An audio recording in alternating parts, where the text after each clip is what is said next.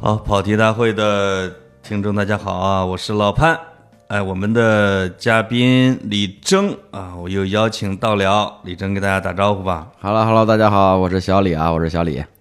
这个你这么红的一个脱口秀演员，听说因为我们节目还涨粉儿了是吗？这是我应该干脱口秀六年涨得最多的一次粉儿， 我以为真的啊呀，我以为是有人给我买粉的，我说最近没买粉丝啊， 你们脱口秀弄了半天没钱买粉儿啊？没钱没钱，我没想到就是咱们的听众会这么多，说实话叔，我就想继续再录了，对，哎呦，原来还瞧不上是吧？没有没有没有没 有，我之前演出一场平均能涨个四五个，哎呦演出一场四五个三四个这个你那样叫子，地推，你知道吗？对我那是地对还是不行，还是得做线上，我我发们现这叫流量，还是得做 线上，所以我是得有流量的节目啊。多来录节目。啊，好像还有，你是不是还有脱口秀演员也是我们听众吗？对，也是效果的几个朋友，那天突然给我发微信，都不是您给我发的，是他们给我发，哦，我才知道原来这个节目就已经上传了啊，对就咱这一期已经传上去了，而且我才知道原来这么火， 呵他们都也看，一般火，一般火，没想到，没想到，没想到，就是看来他们是听我们的节目才学习脱口秀的。嗯，差不多，他们很羡 慕，他们很羡慕，特别羡慕，哎呦，以后可以邀请他们也上。 不用不用， 行，上一期呢，咱俩就是光叙旧了，对，而且呢，我发现你，我还帮你找到了我们听众里离你最近的听众哦啊、一个小区的，哦，一个小区的真的是一个小区的啊。和平里，和平里是蒙城里边的一个一个相当于分分对小对对区分小区分小区。哦，那看来蒙城是一个很大的一个小区，是吧蒙城相当于河南呃濮阳的蒙城，就相当于是咱北京的天通苑，相当于是这哦，样。真的啊对，各种里，各种小区，哦，所以你看，这个基本上都快到隔壁邻居这一旮瘩了啊，没想到还是比较普遍的受众。还是潘叔棒。哎呦，不不不啊，这个主要是我们的听众有眼 光，是是 是是，没错。所以咱俩是有可能某一天回濮阳搞一个啊小专场，还是对有可能的。有可能的叔，嗯，咱俩一块儿上台说相声。哎，可以哈，可以啊。这个搞体育的、搞什么之类的，上台说相声也是曾经流行过，比如建祥啊、小黄啊，是吧？这个那小鹿啊，这些的，他们都上去说一下啊。那我们其实上一期啊，就是到处都在点脱口秀，一直没有进入，我们都是前戏啊，前边。我们这一期其实聊一聊跟，我觉得跟说话呀、跟脱口秀啊这有关的那些事儿，是吧可以啊。这个虽然你年龄小，但你已经那么资深了啊，说了那么多年了，哎，说了几年了得，有得有六，你看我是一七年五月份开始说的，是吗？到现在哎，其实我呃这一期就有点像是采访啊，因为我对这块儿、我就是普通观众知识太太少了，我就问这个有人一直说社牛来了啊，脱口秀是一定得是社牛吗？你从小是社牛吗？没有没有，我没有感觉做脱口秀是因为他本人是社牛，就是很多我见过很多演员都是私底下社恐，或者说是人生不如意，哦，各种有负面情绪的人反而更容易做好这个事情。哎呦，你这哎呦你这一说，你要是生活特别的好，特别的快乐，嗯，我估计你还不好哎做呦这一你这行一。说让我想起了我曾经的一个哥们儿了，一个朋友，他是写段子的，后来他就抑郁症哦那去世了，去世了。哦，我知道那个人，啊，对对对，也是很有名的啊，这个我就先不提了，让我们也很震惊，因为他我那时候看他朋友圈老是发晚上睡睡不着，痛苦，非常痛苦，愤怒，都天亮了之类的。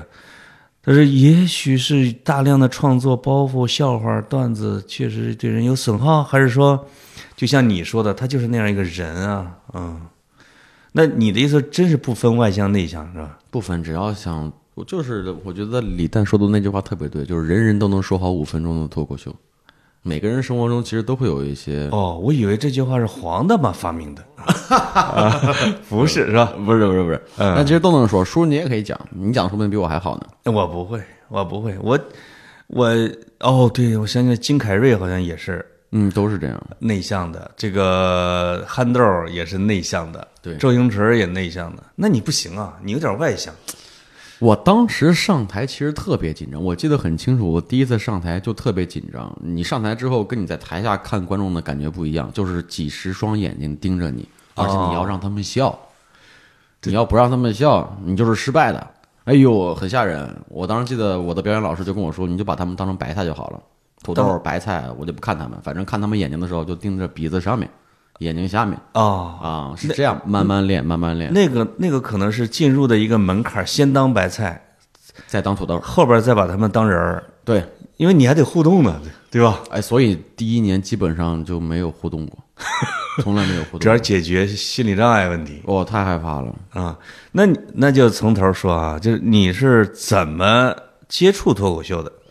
当时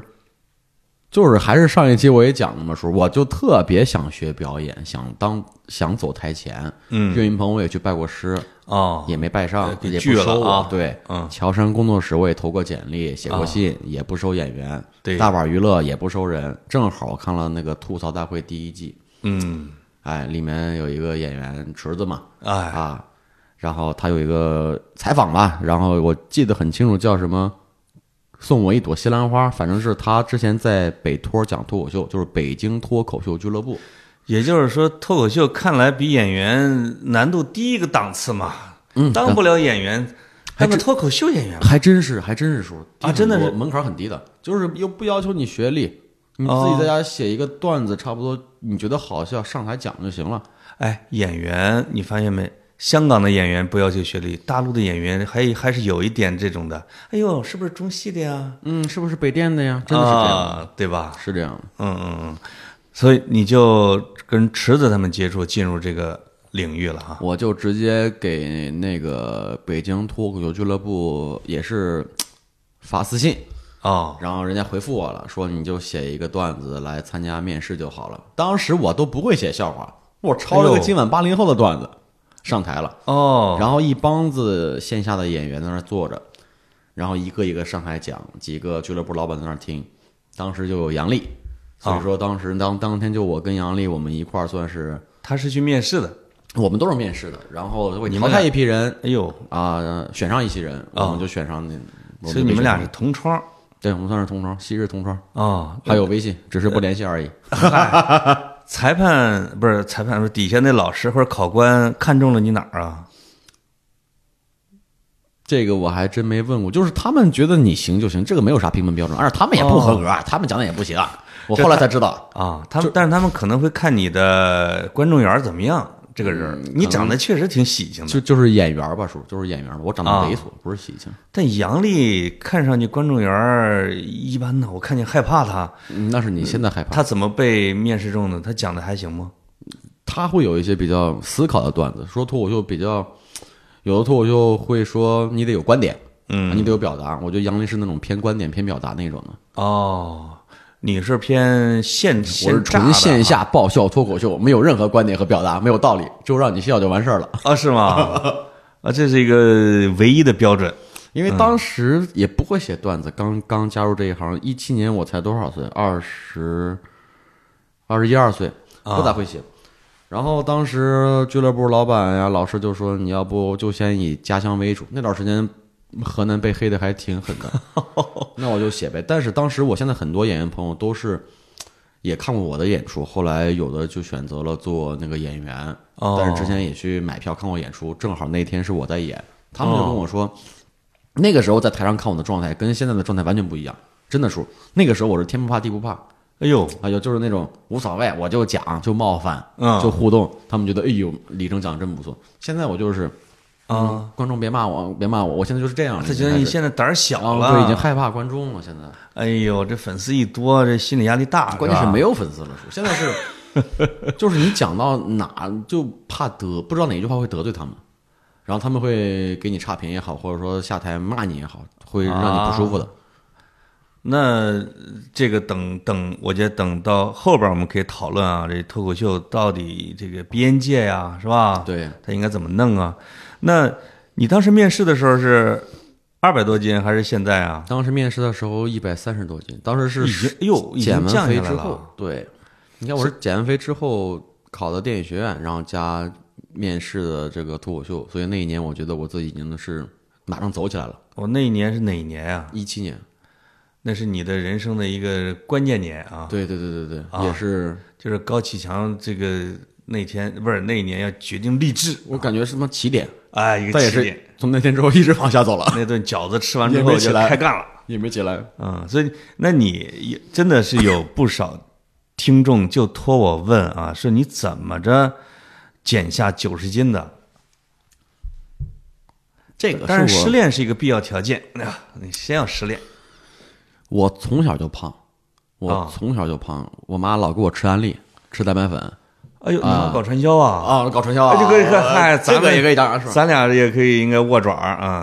因为我妈也卖安利，曾啊经啊是吗？是啊，吗？对呀哟，必须的。那个那个刷牙的牙膏， 现在说一米六这么大，对，就能刷哎。就能刷。我现在的牙刷也是安利的，然后一切家里面一切锅碗瓢盆全都是安利的，他现在还搞着呢，还在搞，还在搞，已经反正钱啊有全都已经投到里面了，那有可能我妈是你妈的下线儿有可能是上线儿，因为我妈脑子比较笨，，哦，我妈十几年前搞的 我妈我妈也是，我妈是自己买自己的货， 因为没人买货，我妈是自己囤货自己吃。我妈已经早就抛弃了安利，现在我主要是我也写了个安主要利是的段跟子着跟着耶稣大哥混了，现在 对，钱都给上帝了，这个还是挺好笑的说。对对对啊，哦，那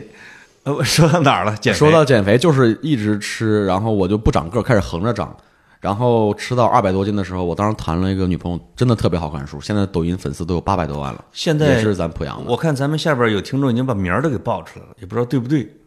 我那应该对吧？我没看，反正就这个事儿不是不我哦不蹭人家热度 了啊不蹭反正是我俩初恋，嗯，谈了也挺多年的，记得特别的清楚，就是送她去上学，她室友见到我们，特别羡慕，说：“哎呦，真羡慕你，你爸对你真好，亲自来送你上学。”我就很难受，哦，然后就因为各种原因嘛，异地也好，或者谈的时间太长了，我们就分开了。分开之后呢，我就胖的时候真的很难受，数就是你会自卑，个子也不高，又黑又胖对，啊。你要说胖的时候打一点也行，我是黑胖子，哎呦好难受。我说不行不行，必须得改变一下。但你这种从小就胖的减，其实不一定容易吧？刚开始的时候是完全生气，就是愤怒，就是为什么被抛弃，不理解。我说我一定要改变自己。啊、然后你刚开始像我们这种从来没被抛弃过的，确实减不下来啊。哎，叔还是帅的，叔主要踢球，我也不踢球那时候。啊嗯，没什么特长嘛。我老打擦边球呢，是吧 就是刚开始前两天会饿，然后可能也是年轻，新陈代谢比较快。对，我就是每天晚上，我记得那时候就是天天吃鸡胸肉，然后不吃主食，基本上不碰碳水，然后一天当时在咱濮阳那个文化宫一天跑个十圈儿，每天跑十圈儿，哎呦那时候就已经掉了得有四五十斤。哎呦，文化宫那个露天的体育场，对对来对对对，啊，然后就特别一圈四百米呢，啊，一圈儿才四百米，啊那我跑了十圈儿才。呃，对啊，然后每天就跑个十圈、十一圈，然后出汗的时候，我就发现那个时候分手，你跑步是能让你带来快乐的，因为多巴胺一分泌，挺高兴的。哦然后人也自信了，瘦完之后真的有女孩跟你聊天了啊，你看，啊，开始聊天了，我就觉得会慢慢好，然后慢慢越来越瘦，越来越瘦，越来越自信，我就觉得那我可以当演员了，哎我再来试一试。其实是一个从从小就有这样一个梦想，追求梦想的一个过程 啊。嗯，主要还是觉得你学表演高考容易点儿，分儿低一点儿，艺术生嘛， 艺术 生嘛。啊啊，那啊，这基本上用了是有多长时间减下来这九十斤我呢？是基本上三个月就瘦了得有五六十斤，然后半年吧瘦了得有九十斤，瘦到一百二。我发现这我们男人啊，不减是不减，减起肥来这女人是赶不上的。女人是赶不上的，啊，就是你干什么事儿，一般男的感觉好像能干得更狠一些。所以男人不一定是垃圾数。哦哦，是吗？ 哦，这个丽姐是这么说的是吧。 那就是你第一场脱口秀的时候，给他们讲了啥呀？嗯，第一场商演我都就是完全对没有概念，完全没有概念。啊、我老板当时还挺有挺好玩儿，就这样是不对的，说你就讲讲池子的段子吧，抄一抄，啊试一试，反正都是河南的，找找感觉。我说行，嗯，抄完之后，我上台讲了讲，观众也乐了，我就下台了。旁边有演员说：“你知道池子吗？”我说：“知道啊，我特别喜欢他，都是他的 段子。”我说：“我也知道啊，我抄这是着，嗯，啊这是这是不对的，就那一场。”后来找到感觉了之后，自己开始写，开始上台。其实现在说实话，叔，这都已经五年半六年了，我上台还是会紧张。你怕的是，我现在怕的是有老观众，哦因为基本上内容都差不多，哦， 也懒得比较，也懒得写了，创作好难啊，是吗？枯竭了。哎呦，等会儿聊创作哈，嗯这个，呃，你我我刚想起来一个一个，因为我听李诞他们讲啊，说像像你这样的新演员，在正经上台之前，要在那小场子里边儿反复的练去练习练，，是对吧？对，叫开放麦，就是现在也有北京那个开放麦的氛围还是挺好的，各种小酒馆，呃那不是各种小酒馆儿啊小酒吧，每天的应该是周二到周四啊，每天基本上都有都会有开放麦，就是演员上台练自己的新内容，然后门票呢基本上也都不收，就是你去买一个酒水就好了。哦啊，买杯酒水你就可以看一场一个半小时或者两个小时的表演，只是这个段子可能没有那么的成这熟。种啊是剧场还是酒吧呀？酒吧酒吧、就比如，一个小屋坐个二三十个哦人，然后一堆演员轮番上去讲，哎呦，演员出名之前都这么干，就就大大家现在也都这么干，出名的和不出名的演员都会这去就这样跟那个台湾的那些周华健他们啊以前唱什么名餐厅啊，啊、叫差不多，民歌餐厅里面唱，对，是吧？差不多那时候还是挺好的。对对对对对，主要我基本上去开放麦很少，当时我在我们公司算是红的快的要挺捧我的，我当时也老师也挺喜欢我，就跟我说，你就不用去开放麦，商演就是你的开放麦。其实这样就把我害了，再说我你就起点高啊，对吧？就刚出来就算是起点比较高的，然后一下就就挣钱了当时不挣钱数，当时一周才一场演出，一个人才二百块钱，啊，当时这真的不挣钱，一周挣二百，一个月得八百块钱呢脱呃全勤八百，嗯 没有五险。啊！ 脱口秀真真正挣钱、实现自由，像我现在买车啊给家里面打钱，也就是二零年下半年开始，真的是井喷式的挣钱，那不是疫情期间吗？大家都憋坏了呀，没有娱乐呀，说。哦，只就是说只要能进场子的，大家都进来了。 然后那个时候开始涨到三百，涨到五百，涨到八百，十五分钟，一啊妈呀天几场。我说挣钱这么容易吗？你看半年我就买了个特 斯拉，呃哎呦，可以啊，嗯三个月、四个月，哎呦，四个月，对。啊，可以可以可以，然后，比当这个接班当油田工人要强一些。但其实还是当作家比较好。 那你写，因为你同时还是一个作者，对吧？嗯你说算是你。你说创作这个太难了，是你后来都是说自己写的，或者说脱口秀演员都是自己写自己说吗？所以说这一点儿比较跟相声演员不同，就是只能自己写自己的。就打个比方，您看我之前给您供过稿，我写的一些段子可能用您的语气讲出来就不是那回事儿，而且可能您也不喜欢。包括如果有编剧给我写稿子，哦我也不会喜欢这些东西的。我有我自己的风格，啊，在这儿我得正式的向你道个 歉。嗯，因为你没有用， 我知道， 不会他们给你反馈了吧？啊反正钱到手我很开心的。 这个当时情况是这样的， 后我改成现挂，我知道，我觉得我可能这辈子就那一次脱口秀啊，因为啊我是这个正好有这个苏醒、黄健翔、有王蒙嘛，对，我对他们的一些事儿大概也知道。我就想，我就坐在那儿说，我就干脆不按那个稿儿来吧。他们就开始看那个上面那个平板字幕，没有一个字儿是我说的啊， 他们也懵了，就直接说这个包括。呃，是这个苏醒砸电视的梗儿啊，哎，这都提了是吧？啊，这都提了是吧？提了提了提了啊！黄黄健翔呢，就各种他们自己的最重要的事儿，我就给他们调侃一下啊。他们仨倒是挺乐呵的啊，也冒犯的挺厉害，我也挺乐呵儿，是吧？我也挺乐呵儿。对对 对，因为当时我觉得给您写稿子好轻松啊，也没有反馈， 也没有反馈，我觉得挺好的。还哎，这反馈就是等于还得让你改是吧？有反馈，就有好多嘉宾就呃老给我通电话，继续修改哪儿哪儿哪儿不好不好不好。那天我哦你就没说，给苏醒写吧？我我听说那他是他让特改别的地严严苛，不行不行不行，这个我的就是当时照顾我的一个小姑娘啊嗯是这么悄悄的跟我说的，潘老师，我就没见过你这样的嘉宾。哎，我说什么什么样的？一没带助理，你看人家 助理都有屋是吧？都要我们都要接嘉宾以及他的助理们啊啊啊，然后这个自己开个车破车就来了。二这个稿儿不回炉。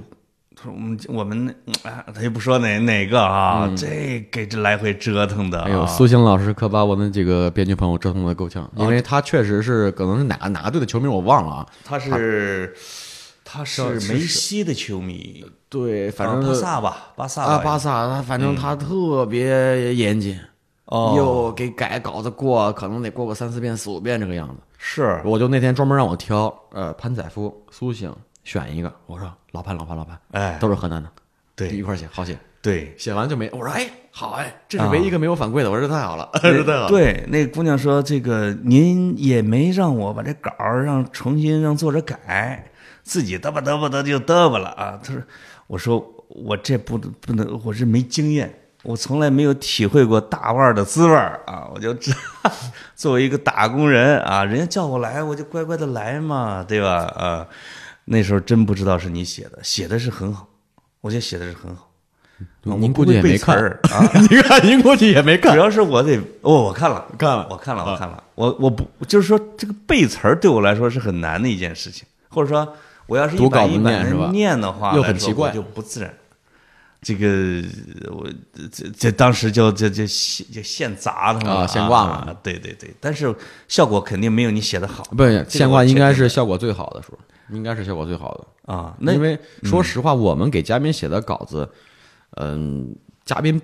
让我们改，我们也理解，因为每个人的风格还有语速啊、语境都不一样，是我啊，们写出来的那大部东分西，嘉宾见都没见过，你也不知道他是，对说自己给自己写其实是最合脚的，对吧？对，啊，那你你写过多少脱口秀段子？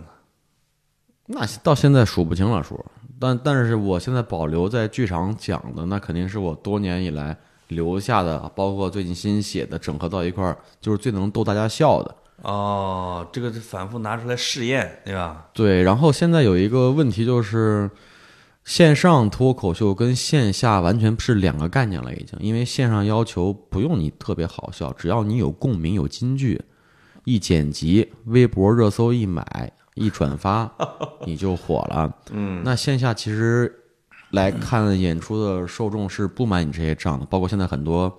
杂牌俱乐部、嗯，野生俱乐部全都已经起来了，就是它的受众更广了，各种大爷大妈。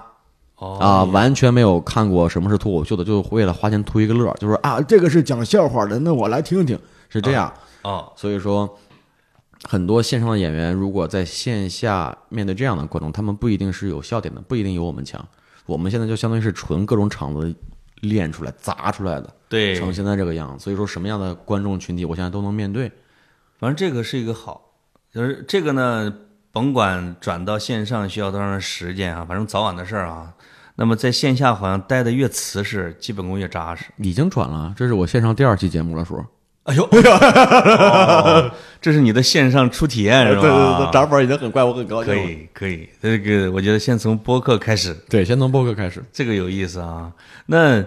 我那那线下的时候，但是那些线上的脱口秀演员也都是从线下小剧场出来的吗？一步一步，我们之间都关系挺好的，包括您现在看的出门的一些演员，包括像杨蒙恩跟我关系也挺好的，之前啊，叫杨蒙恩，我说话有点快，他们听众说，对，然后我们都是线下小剧场各种演出、开放麦各种跑这样出来，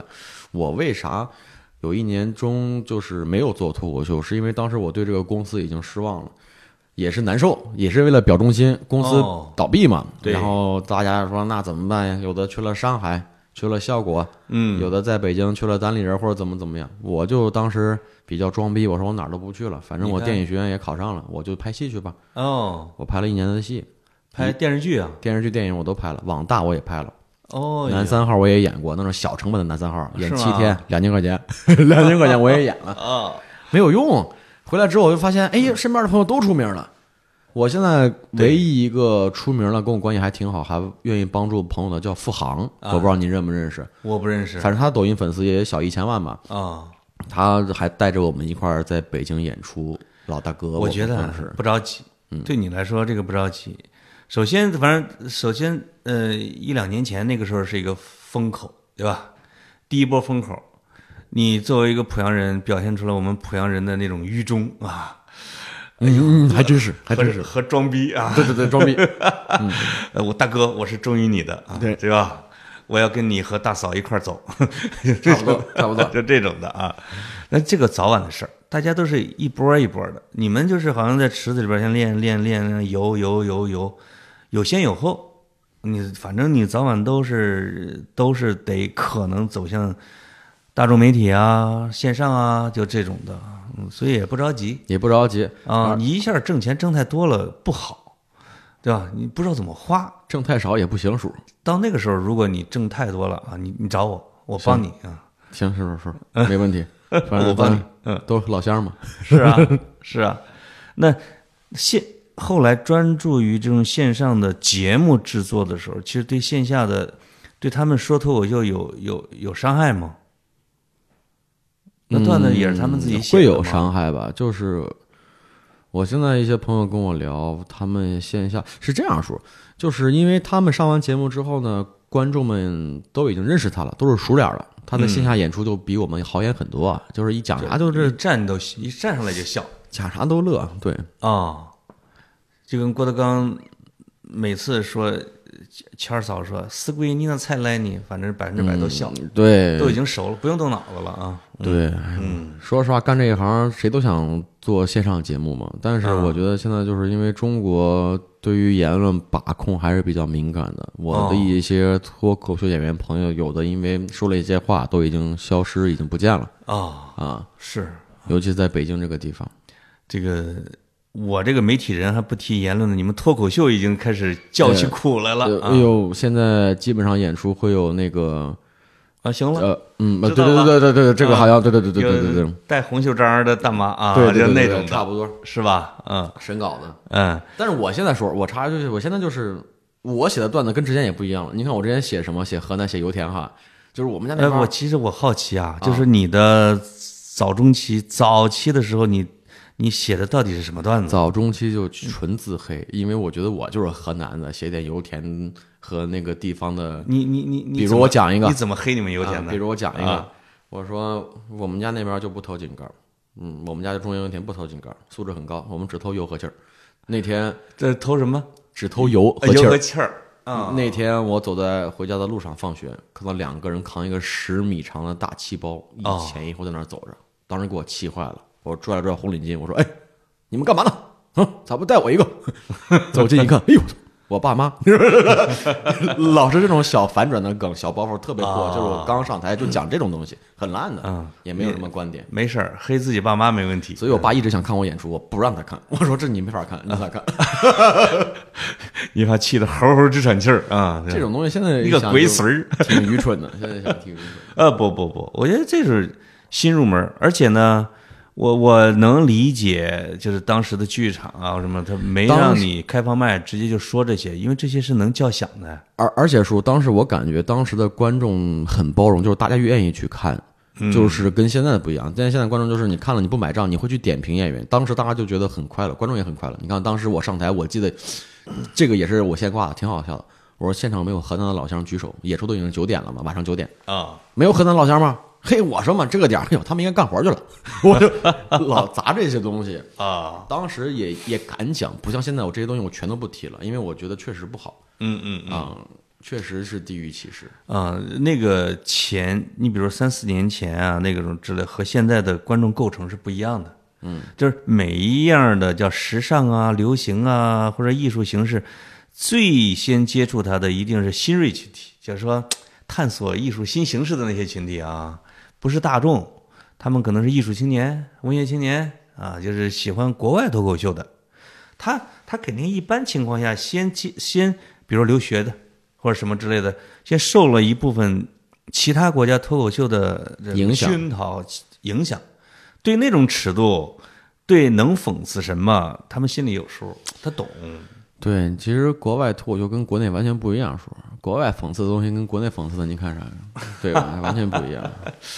那后来现在，因为他已经通过电视媒体啊、网络媒体走向大众之后，是很多不知道脱口秀的就进来了。我对图一乐儿，是吧？我图一乐儿，我对脱口秀的精神是不了解的。哎，那你你们比如说会讨论这种关于什么我们脱口秀的精神到底是什么？那没有有，没有没有，纯挣钱，叔，看纯挣钱，哎呦，我我冒犯了啊 ，sorry，不该提这个话题啊。没有什么内核。那就刚才你说到了，比如说美国的或者国外的脱口秀的啊，之前你也提过，那你觉得他们特点是什么？是这样说，我觉得国外的一些演员，第一是他们确实是言论自由嘛，什么都能讲。那我要在国内讲，打个比方，在国内讲一些政治、宗教，如果都可以的话，那也好笑。那现在就是讲不了，哦或者是我讲了你也不敢笑，哦第一反应就是哎呦，哎呦，不会连累我吧？ 我没法啊笑，就是这些东西没法弄。对，大家都挺自觉的啊。所以现在能碰的东西就是上学时候的事情、公交车上的事情、地铁的事情，基本上都已经被写完了。这些素材啊、能碰的东西就是这些东西了。我现在发现，啊你像美国的脱口秀演员啊，黑人会讽刺黑人，白人会讽刺白人。这个我昨天还是前天看了一个我们华裔的啊，就是黄西，不是黄西啊，讲这个爱钱的中国人，是个一看就是华裔的，啊，哎，就是说这个新年拜年的时候啊，我们美国人都是 Happy New Year 是吧？我们我们中国说的是哎恭喜喜发财啊，那然后翻译成英文叫 Hope you got some more money，然后下面就啊哐炸了炸啊！他通篇就在说中国人喜欢发财这件事情啊，这个对，是这样，啊，每个人黑自己的族群没问题，没问题，我代表这一块儿是吧？嗯，然后黑总统。没问题，更没问题了。嗯，所以他们，你你觉得他们的尺度，美国的脱口秀的尺度是基本上是属于遥遥领先那种的啊，是吧？嗯，对，很开放，很先进，很自由，主要还是自由吧。嗯啊在国内啥都不敢讲。啊，除了你看我们黄老师现在没敢回来，我跟他关系还是挺好的，啊，没回来啊，没回来。啊，你看来也不太知道我们跑题大会和播客的尺度啊，嗯这些也不能讲 啊，这个还好，具体没有提。这个还好啊，呃，对，就是我们节目听众量小嘛。那你比如就是你讲的早期的段子是那些的啊，地狱的呀之类的，你后来慢慢的演变成什么样内容了吗？ 就是你会讲自己不理解、感到困惑的事情，其实这样也是最容易出包袱的。啊，就比如我最近失恋了，你又呃失恋了？就是打个比方说，我最哦近是、要我写了个段子，比方啊我写了个段子还挺好笑的。我最近就是被甩了，失恋了，就是咱濮阳那个女孩儿，哦，然后写了个段子，我就说我发现我竟然是个恋爱脑，哎，我是个南舔狗。我哦白天的时候，我会跟大家说，我跟我朋友说，他看不上我无所谓，被狮子爱过的女人不会爱上一条野狗。我到了晚上一照镜子，哎呦我操，忠犬八公， 就是这样写。 啊，就是说会自写自己最近的事情还挺好的，自黑哈，而且我发现我唯一让我感觉到快乐的事情就是你写了新段子，在演出的时候得到了观众的认可。哎呀，你那一瞬间好快乐，好自信。哎呦，所以你你的段子是一一段儿一段的写的是吧？对对对一对，个一个的写的，但基本上常年不更新， 呃不不不，也也。刚才但你这不是都新的吗？嗯，但是说有一个弊端是，现在演出量多之后，我很多演员朋友是都在写新段子，但可能新段子写的量多，但是其实你商业用的还是你最成熟的那一套，因为那一你嗯不能套测它的效果嘛，对那一套，第一是你知道足够的好笑，也要对让观众满意嘛，就导致其实演出量多对演员来说是一个不是很好的事情，除了收入多一点。哎呦，那个就是用熟不用生嘛。对包括有时候导演也会用我最拿顺手的这几个，对吧？我也不要什么突破。脱口秀演员也是，呃，这个我能理解，因为它是有风险的。我我前阵子看孟凡贵儿一采访啊，是个相声演员，啊他师傅不是高英培嘛？啊，高英培是我最喜欢的相声演员大师。他说他他说高英培啊、马季啊，就这一波人去东北有一个演出，他们是让高英培压轴的，腕儿不一定是最好，但是效果肯定是最好的。高英培就一高兴跟范振钰俩人就把他们新写的一相声给啊说出来了啊结果效果不行是吧？没有人笑。对，没有人笑。然后说整个从舞台上下来以后啊，人都没魂儿了，就是饭也不吃，那泪都恨不得都下很难受的。最后一个下来，如果收因不为住第的二话，天还有演出，还是这个节目。他就说他师傅高说高云培跟范振钰从晚饭没吃进入宾馆，一直到早吃早饭才出来，一晚上没睡。他们第二天一听那相声已经除了名儿，所有的包袱全改了。他一晚上没睡，都在磨他们的包袱。就是他说嗯高云培说那是他人生最痛苦的一件事情。就是你创作了一个哑了，哇，这个可 能相声演员、喜剧演员的很多的压力也是来自于这个吧？反正差不多吧，叔。就是你如果演出演的不好，那一定很难受。但是其实现在我们可能也是脸皮厚了啊，啊因为我们知道这一套很好用，很管用。如果用最好最就是自己最有把握的那一套段子，大家还没有笑的话，OK，不是我的问题，哎，观众的问题， 是吧现在已经开始推卸责任了。啊，这样的人不会抑郁的啊。但其实叔，就是我感觉你要干这一行，还是不要有玻璃心。我之前还真想请教请教您，您嗯说就干跑题大会来说，肯定有观众去骂您吧，啊，对呀，对对对对对啊这东西好在那怎个么评论都能删。也能删掉哈。哎呀，我那也搭是，档删的可多了。 我也是，只要一骂我就点举报啊，色情低俗。我说哎呦，这个跑题的听众对尺度的包容度比较大，因为他们实际上是从锵锵啊这些的一脉相承下来的，他们只恨你的节目的尺度不够，我也想从骂来你没有觉得你不正确，或者说啊你越界。啊，都是叔，节目质量有下降啊，不大敢说了啊，就这种的。我是敢说的叔，你不敢让我说， 开玩笑，开玩笑。你你，那你现在就可以说一个你曾经你觉得尺度还蛮大的一个话题，啊，你说过的，嗯，两次被观众，哎呦，三次被观众直接站起来骂啊。啊，是第一什么次是在那个广深演出的时候，提到了一个驻马店什么的，我就问有没有河南的老乡，一个女的直接站起来开始骂我，她说我在北京看过你演出，哦，我就来深圳看了，或者说她在深圳出来正好有你，我看我就专门看看你是不是在还在骂河南，不是，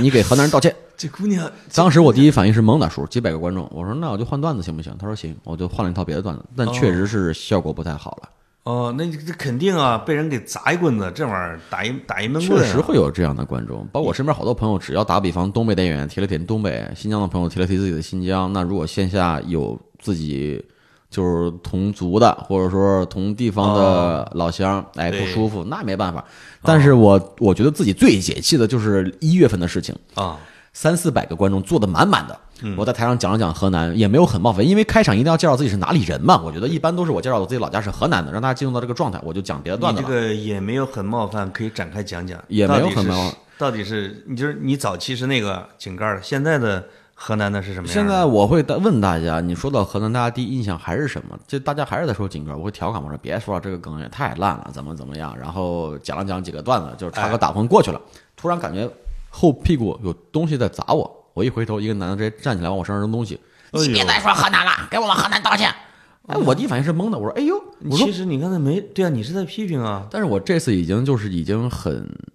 游刃有余了，就是我说我当时在台上我都有点想调侃他了，我说咋了？我说我又没说，我说你要说偷井盖，这都不是我说的。第一，这梗很烂；第二是观众们喊的，嗯，然后观众朋友们开始在帮我跟他攻击了。他说怎么了？他说一个女孩，我记得很清楚，在第一排也站起来了。啊他说对我呀是山西的啊，你要说山西怎么怎么样，我也觉得没啥呀。啊，我说这样，朋友，你要不想听你就出去，你别打乱我演出的那个节奏，我还要对其他的几百名观众负责，好不好？一帮观众开始喊对，出去，出去，出去，他就出去了。我在台上讲完之后，有个段子我还砸现现砸了一下，嗯，我说我现在也理解大家为啥都黑河南了啊，我现在开始怕河南人了。我说了一句这个，哇，开始又把气氛带起来了，因为我是第一个出场的演员。嗯，我一下台我就怒气冲冲找他去了，他就在门口坐着呢。哦，我说你说啥？我说你给我道歉。嗯，他说你咋不给我道歉？我说你为什么你你要在台上这样？我说你要觉得我讲的不好，你可以线下跟我，你要你可以在下面跟我说对，啊，你为什么在线你要在台上这样？反正说半天，我说我说兄弟，是你在黑咱们的家乡好吗？我没有黑，我就问了一下。说到河南，大家记得一第一印象，那观众朋友们还是喊井盖儿，那我不就顺着讲了几个河南的段子吗？对，我说我黑什么了？我们只能在舞台上用这种方式去调侃、去证明啊，是你在黑。你在站起来之后，让大家就觉得啊，河南连玩笑都开不起。实际，反正我最近一次收到现场是这样的，哎呀，唯一一次网暴是四十一万老乡一块儿在骂我。那个那个确实是二零二零年的时候，是我之前录了个视频发到了抖音，嗯，哎，手机就一直在响，刚发半个小时，我说这出名这么容易吗？抖抖音上讲什么了？也是一个小片段，一个演出的小片段，也是确实是讲到河南了，我觉得有点小冒犯吧，还好。一堆老乡骂我，一堆老头儿，关键是一堆老头是什么内容？儿啊，不要怕，勇敢的说出来。很烂的让梗，啊大也家是再骂四一五次嗯年前说是什么偷井盖儿啊，大致意思是这个梗，但是具啊体我忘了，因为好多年不讲了，反正传了个这个。好玩的是啥呢，叔？一堆老头儿开始跟我发微博私信，呃不是抖音私信骂我，一堆老头儿开始合拍骂我，说这个力争啊，这个小网红，哎甚至还不是个网红，三百来个粉丝，一个小马扎儿， 一个小马扎儿， 然后说河南的同胞，晚上咱们去力争的直播间去消灭他。嗯，关键当时我都不玩直播， 他们要跟我约战。哦，约战，我说那就约一约吧。我朋友也看热闹不嫌事儿大，他说你就开直播，说不定还能火一火。对，约好了，晚上八点来李征的直播间要约战。哦我八点开始开直播，录着像，等到八点半，妈一个人不来。 我说亲吧，你们河南人不讲诚信啊， 不讲诚信。我说 你看看啊，我这这个时候应该叫那叫千万不能相信河南人， 是吧？那个那个包袱，这是我第一次。哎呦，这个呃自黑自己，我包括我之前给你们听众讲过哈、我面试去报社面试，我的总编都给我来一个这，坐那儿面试之后啊、这个啊、第一句话是咱们以后是同事了啊，没有问任何业务的问题，因为看过简历啊作品。啊我最近听了一个段子，我给你讲讲啊。一群狼什么从北方坐火车到郑州，这个狼的隔壁坐着一个妈妈抱着孩子，啊，孩子一直哭，我说你再哭再哭，再哭给你扔出去喂狼啊，就是这种 啊，就是这种的啊。是哦，对，说他们在郑州停留的时候啊，听到了这个妈妈在屋子里边说的，啊不是不是隔壁车的。这群狼这个等等等的，他妈天色大亮啊，不得不跑了。临走之前说，千万不要相信河南人之类的啊，就这种的，这系列啊，这种系列。其实我觉得，我倒是觉得啊，从技术上探讨的话，井盖儿过时了，早就过时了，过时了，很老的可梗以了可以开发一些新的，跟河南有关系的，但不一定是半黑半捧的哈、这种。哎，我倒是，我倒是我可以向你投稿啊。哎呦，别别别，叔，你自己讲得了。啊不嗯你自己讲不是啊，我自己没什么机会。其实说没什我么机会我特别想我给你投稿，我给你投稿。你要是觉得用了这，你要是觉得好笑，你就拿去舞台上。我特别喜欢您那个“钱都给上帝了”， 那那个挺好笑的。啊，就讲我最近其实挺想写，就是那个那个老家跟油田就是对撞这个事情，濮阳市跟油田对撞这个事情，我特别想写，一直啊没文写化出的来冲突，对对对对对，一直是吧没写出来。其实可以就是。对这个还是挺有共鸣的。我大家发现了，就是你你给你给自己应该设一个这种人设，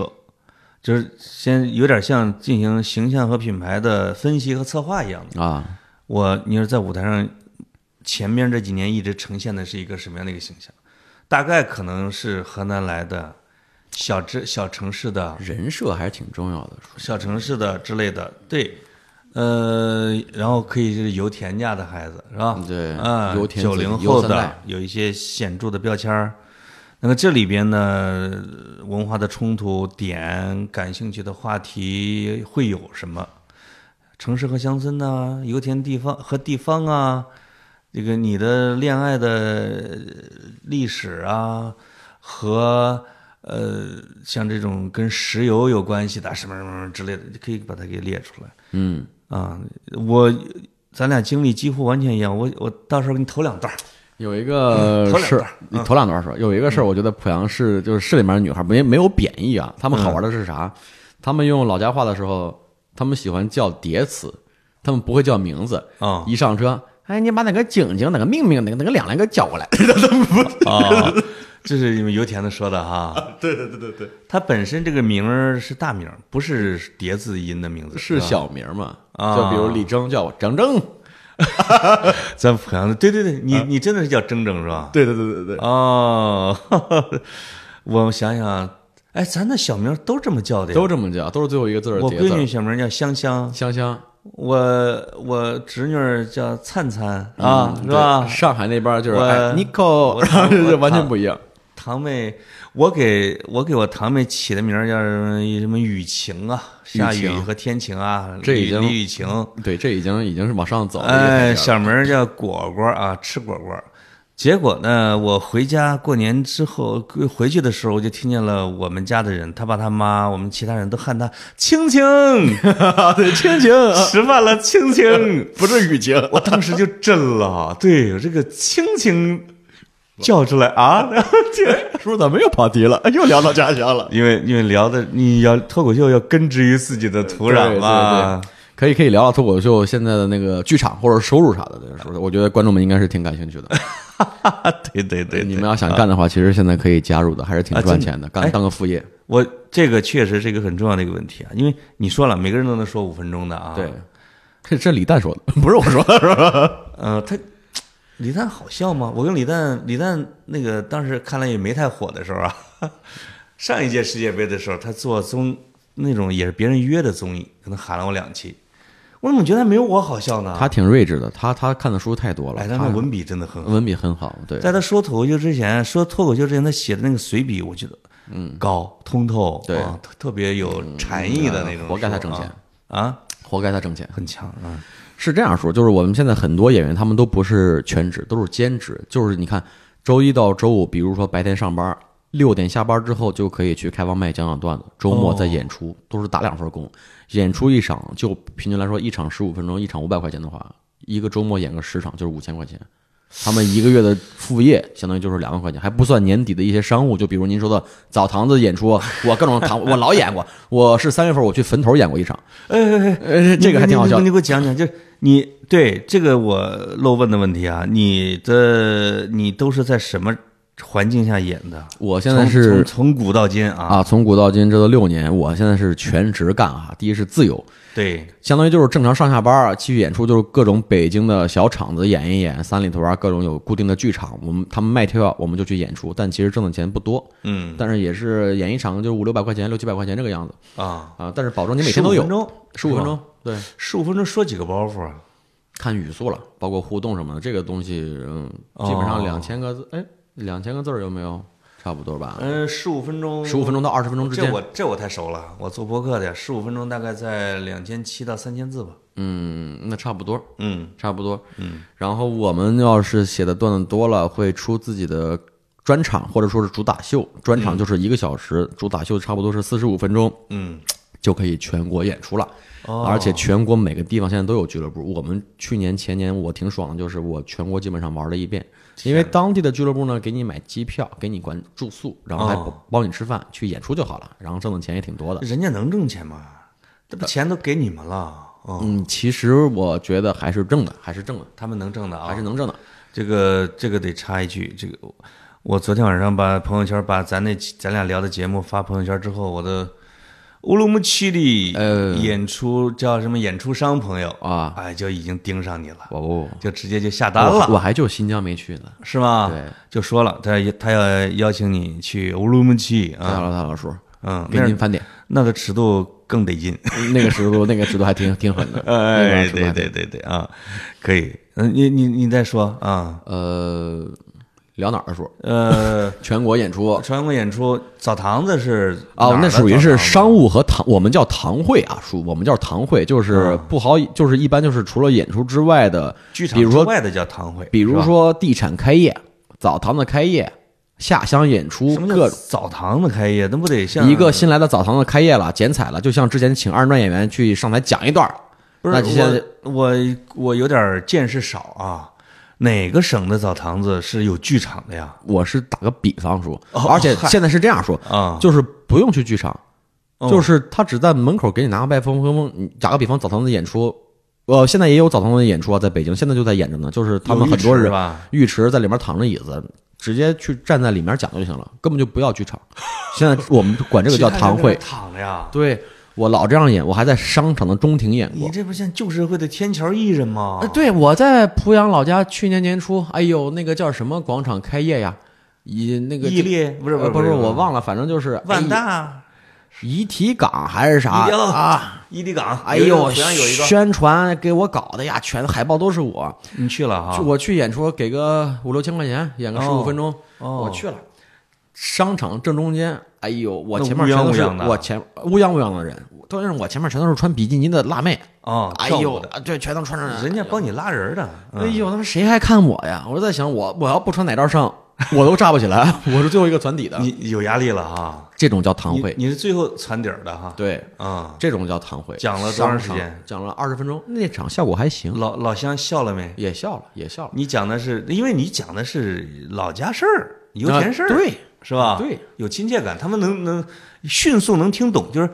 如果你是就站在一个边儿马上讲的话，有可能会他们不知道你在说啥。嗯，对，在濮阳那没事啊，濮阳没事儿，濮阳没事。嗯，我上我三月份在墓地演的出，墓地在在那个哪儿 啊？对，在真墓是地坟头啊，坟头儿，他们是那个陵园嘛，就是陵园开业啊给那些大爷大妈，那帮大爷大妈挺可怜的。不是陵，为为什么？那些大爷大妈就小孩儿也就给他们钱，也不陪他们，都是那种就是相当于给自己选择一个福地嘛。我的大哥，啊那那是叫养老院吧？不不不不不，就是让自己就是选一个自己死后的一个比较好的风水，然后那帮讲解员包个大巴请他们去。哦除了去考察墓地啊去考察墓地之后呢，在山上就是说给他们放的那种小土鸡，让他们自己去抓他们下的蛋，各种福利，然后还有我们的演出，天哪，自己去查看自己的墓地，对自己那选气地氛方应。该是相当哀伤吧？哎呦，他们还挺乐观，我们演的无所谓了，我们就上上上该讲讲啥。就是你你们是给大爷大妈讲的，对，基本上都是大爷大妈。那你们会现挂一些关于生死和墓地的事儿吗？呃会现挂，好玩的就现挂。就是你你现在讲久了，我不是会有那种感觉的。你要啊挂的感觉舒服，气氛对，就继续挂。如果你感觉但凡有点不对，马上停哦啊，马上停，就该讲传统段子，讲传统段子，就这些。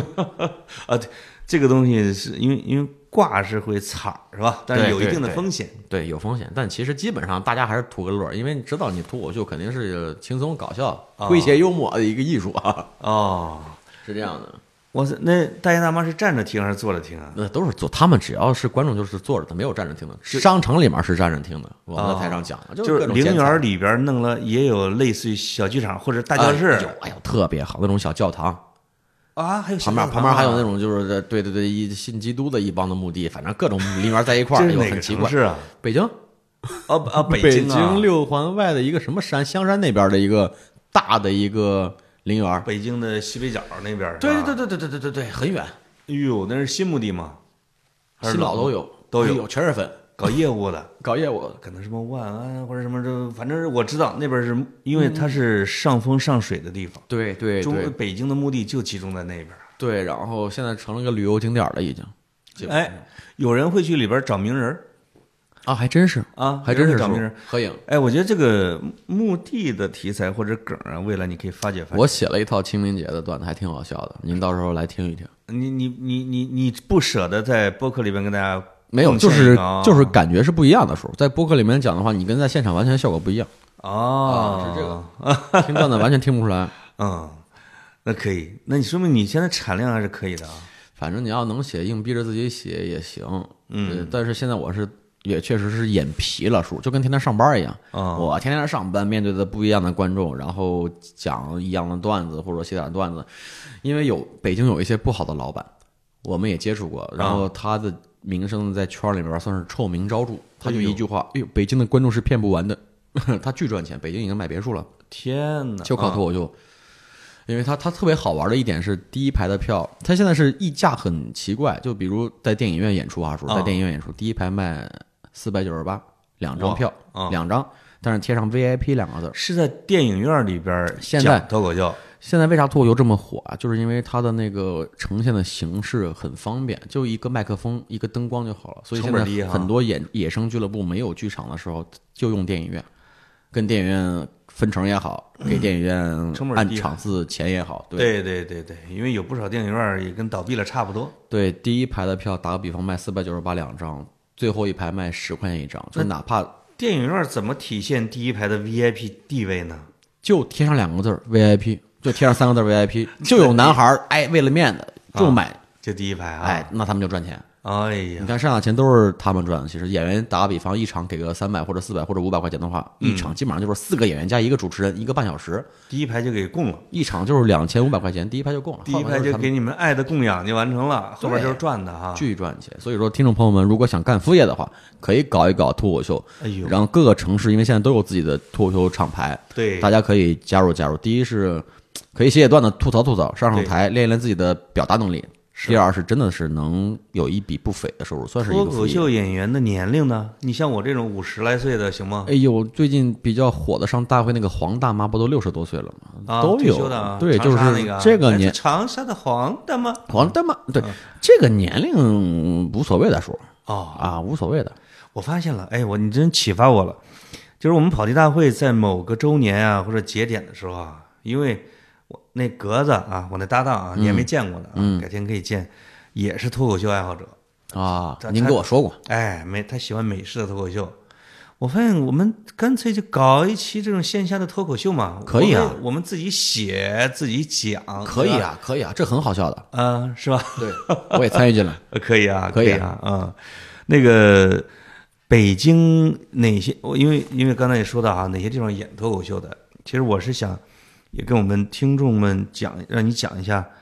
脱口秀地图。因为北京在什么地方有是扎堆儿的？现在呃，北京的三里屯儿厂牌，你您的看啊是，三里屯儿对吧？呃，不是说是这样，就是北京的厂牌太多了，有二三十家，这么要多啊是基本上现在有演出商的形式，就是一周有个三四十场、二三十场演出，很多。然后他们就是卖票卖的多，走量走的大，啊，然后就一直疯狂的开剧场，也没有演员培训，这是挣钱的。那也有也有自己就是纯为了内容，对好好做自己厂牌、运营自己演员的俱乐部也有，但是演出量会没有这么大。哦，哪儿都有，三里屯也好啊，然后就是只要是北京能报批有剧场的地方，就是脱口秀在的地方。就比如西边儿繁星戏剧村啊，然后三里屯的各种电影院呀、木偶剧院呀，然后各种自己要不自己就是自己装修自己。盖的厂牌的一个院子呀，或者说只要反正很很简单，哪儿都有。哎呦，所以其实脱口秀的这种形式啊，我发现可能是把一些以前的剧场、小剧场啊、小话剧啊，而且刷票，哦就是您现在可以打开大麦搜“脱口秀”三个字儿，基本上前几名都是好评，好评如潮，都是刷的。啊，然大家后都，在刷哈。嗯、你不要把刷的这个评论，你不要把你吃饭的家伙全给端出来啊！呃，呃对，这个也还好吧，也有真实评价，就是掺杂的来嘛。现在就是竞啊争很激烈，特别激烈。所以呃，所以实际上从前几年的开始流行，一下就进入到了一个竞争特别激烈的一个领域了。线上也卷，线下更卷。线下演出现在很多演员就是为了赶场，就比如之前我演过最狠的哈叔，我啊十一那七天演了六十三场，一七八七七八啊，你就按500块钱一场算哎呦对，一天九场，一天平均九场，差不多。那不得把自己说秃噜了？啊对，但是为了挣钱没办法，就是时间段开的就一天，你看啊，从下午一直到晚上，两点到晚上十一点就一直疯狂演出，两点他可能同时开两场，哦你在这边演第一个，哎，去那边演第四个，是这样。哎，这种是有人是你自己来调配顺序，对还是你有只人要帮自调你自己只要算好时间，不出差错，就可以同时接下这场两场演出。这个第一个说完之后，马上打车去另外一个。对，第四个或者说你基有本助上理吗？没有，我有助理，别的别别别别别，自己跑啊，自己演出自己啊跑，因那为得就有人是帮你算时间吧。自己算。就比如五一这次我就开始算时间，还有的时候哎不舍得给人钱儿啊。自己都挣不够呢，叔。嗯，哎呦，那就是你，比如你是演六十多，你没有一个迟到的吗？ 就是基本上我们，哎呦，我们最近的时间卡的特别死，都是在一分钟之内预就精准的，哇，就因为主持你只要迟到一分钟，主持人在台上就得帮你多撑一分钟，对啊所以你就没迟到过。基本上没有。以北京，要么我我现在交我现在基本上不咋赶场，因为赶场的话就很近了，也很近，就是在一个。呃，一公里之内或者两公里之内的一个范围是能赶得上的，骑个小车轻轻松松就到了。嗯嗯嗯，哎，这个这个有点当年，因为我看那个美呃不是香港的电影梅艳芳啊，呃，这梅艳芳他们十几岁的时候就整天的就是，还有张国荣啊，这这个演完之后马上哒跑到那啊，个差不多，差不不多，对，后半夜再回家的。差不多。你刚才说的你五一的安排是什么样啊？五一也是你要演多少场啊？五一我算了算，哎，五一还真不多，因为最近演出量比较少。我就感觉脱口秀最火爆的时候已经过去了，现在有点是往下走。你看我五一才是因为量太大了啊！差不多，五一有个二十场吧。我这因为五一的天儿比国庆节是不是少啊？五一就四天，差不多，你平均那一天也得五场，对吧？嗯，对，就是相比之前嘛，肯定会少很多，但其实也不少赚了， 嗯也不少赚了。我一个演员朋友，东北孩子，去年年初来的北京，干了一年，昨天提了一辆奔驰来找我了，开车来显摆来了，是吗？就干了妈一年。呀，哎呦，但是说实话，叔，就是现在我是不想这么做了，我已经不咋多接演出了，我在写东西。我想说，你要自己再这样下去的话，自己会废掉的。哎呦我在写 sketch 的本子，想试试一年一度。有追求，我给你带书来了。哎呦，哦。上一期咱上一期咱俩聊的时候，我说我这个家里边书多，我看哪些看书送书，哎，对你说脱口秀，或者说能提高内力的，谢谢我叔。这个这个魔叫《鬼魔鬼词典》哦魔鬼词典愤世嫉俗者词汇手册》。这个不错，嗯，这个哎这个咱俩演的啊，刚才你都已经看了啊。对这个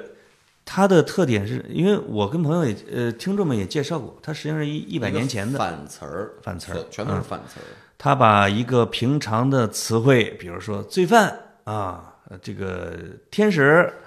呃，英雄嗯啊，所谓英雄就是看比谁，就是我随便说的啊，这我瞎说的，不是这里边的，就是英雄就是以双方比赛杀人数目而决出胜负的一个游一个戏词一个游戏，啊，就是这种。呃，这种对，你看苦恼、就是对朋友的幸运而产生的一 种疾病，呃，对对对，那个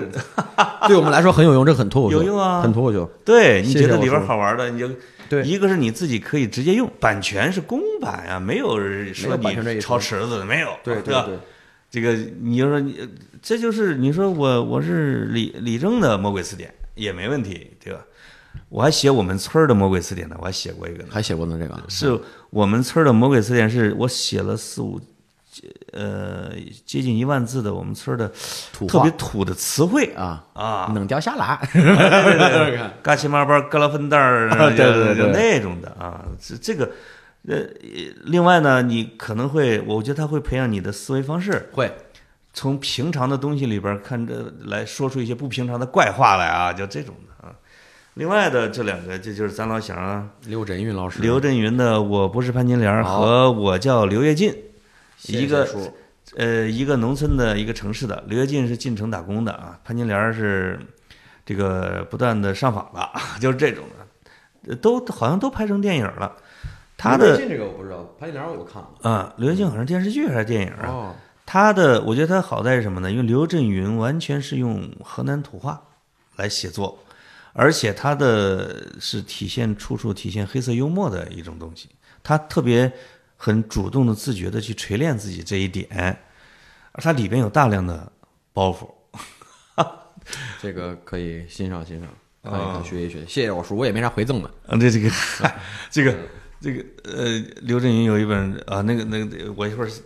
节目下边再讲吧。节目里面都有点黄啊，啊 就是他会他会他会说一些这种段子。我我第一次看这种幽默的书，书您还真提醒我了，是小时候看故事会也好，就那种小笑话。哦，然后就是我们我们那个年代，我不知道您看过没，就老夫子，哎呦，老夫子漫画，那老啊绝夫子对漫呀啊画是挺幽默的，黑色幽默的，是的啊是，的挺反啊讽刺的。我们看那个看的多一点，啊，那个是还挺有文化味儿的那个、啊。对，那个是谁呀、叫萧炎中还是叫反正王泽写的。但是说是王泽王泽说是也抄袭香港的一个叫什么《父与子》的一个版权，说老夫子，反正现在争议也不断。系列哦，对这个还真是啊。对，这我觉得这可以。以后我发现了，这个只要我们录或者我们见面的时候，你得就让我尝卤熟，我想尝粉我儿。我屋子里边的书就，你你放心，这个边际效应会递减的。第一次涨的多点儿，后边就没那么多了。没事儿没事儿没事啊儿，这也算是一个线上节目，嗯，嗨，我能写以到后简历里面。对，以后猛爆那些脱口秀演员的料。那这就我好知道办了太多了，那我知道太多瓜了，我得线下给您聊了后边，的不然我会被搞死的。到未对，到未来某一期，我们再开始聊脱口秀那些瓜。对，大家想听瓜可以跟我微博私信聊一聊。对，你看这逐渐进入了脱口秀的核心地带了哎，嘛。我知道了很多的瓜，等那个说完之后，你就可以告别脱口秀舞台 了，哎，差不多，所以也不敢 说。因为你现在还能挣着钱嘛。最后一瓢留给他们。对，先挣是钱吧再说，是的努努力出出名。我是觉得说，你看干了五六年了，我还是想再往上走一步，我感觉就差那一步了，临走一门步一啊脚。对对嗯对，哟，这是你遇见我了啊！你得给走我对了，来对哎了。呀，太好了，嗯叔，哦，这个先拿点钱儿吧，嘿捞香啃捞香。 哎呀，我我给你算算。 嗯，好，那我们就到这儿。哇，已经六十五分钟了。这个这个中午饭不吃了，哇，中午有饭事不吃儿。了，又省钱了。 你又是两点的剧场吗？呃，今天还没排数，今天没事儿的话，我就回家 哎呦，休息休息。刚买了辆摩托车，搞一搞。你你你你特斯拉也买了，摩托车也买了，我就前两天没事干，我我说学天学学天想着买改车摩托改车，车，是吗？你想买呢？不让买，嗯一天下的本儿，说这个危险这年龄啊！您就别骑一啊了，舌咔嚓了就您，就别骑了，好好踢球吧，叔。哎，我就我就相中了网上的一个那个像摩托车一样的自行车，叫什么古典自行车啊，有有大灯的那种有那种有那种的，我但是也没骑那个还行，挺安全的，叔。北京那个安全吗北京禁摩，想。算我了要是在那个自行车后轮上再弄两个小轮儿，可能就更安全啊！这个还挺幽默的。 嗯嗨，嗯，好，那我们就聊到这儿。好的，好，拜拜。哎拜拜。